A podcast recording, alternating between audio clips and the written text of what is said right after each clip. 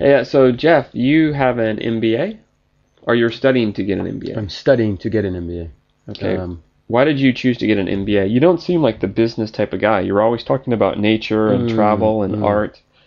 Um, the this this masters of business administration in uh, international tourism. That's my focus. International tourism is purely out of necessity. Not really that I um, love to be a student or love studying, but I think it's um, in today's world um, you need an edge to get a job, and I think this MBA will give me an edge uh, to get a job in the future.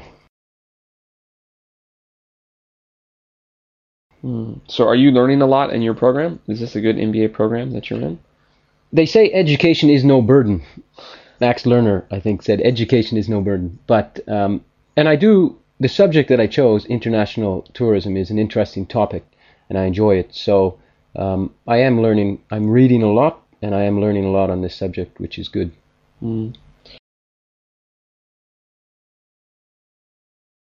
I don't know, man. I'm actually getting a master's, and uh, Mm. I'm getting a master's in education, and I think it's a waste of time. Well, I, I, I never think education is a waste of time, but I think it's the opportunity cost. What you could be doing instead of studying. And I think that's, you have to really weigh out the options of the opportunity that you're giving up when you're spending all those hours reading and writing. Um, and if you have nothing else better to do, I think, well, then, yeah, studying something that you're interested in is a good idea. It's better than watching TV or playing video games. True, true. Mm. But sadly, I think most most uh, master's programs or most education systems are geared actually just to make money, and they have a system where they give the books, you read the books, you write the papers, but there's no real learning going on, and it's in in, a- in effect, I think it's a waste of time. That Mm. um, that's not the real way that people learn. They learn by actually doing things or Mm. having a challenge and trying to accomplish the Mm. challenge using any resource possible. Mm. And it seems to me that most master's programs, MBA, um, education, whatever, they don't really teach that.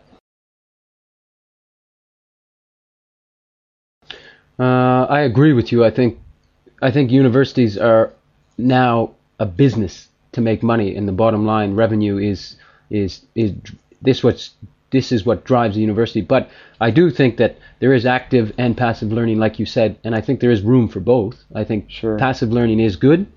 I think active learning is better, but I think it's harder to it's harder to do.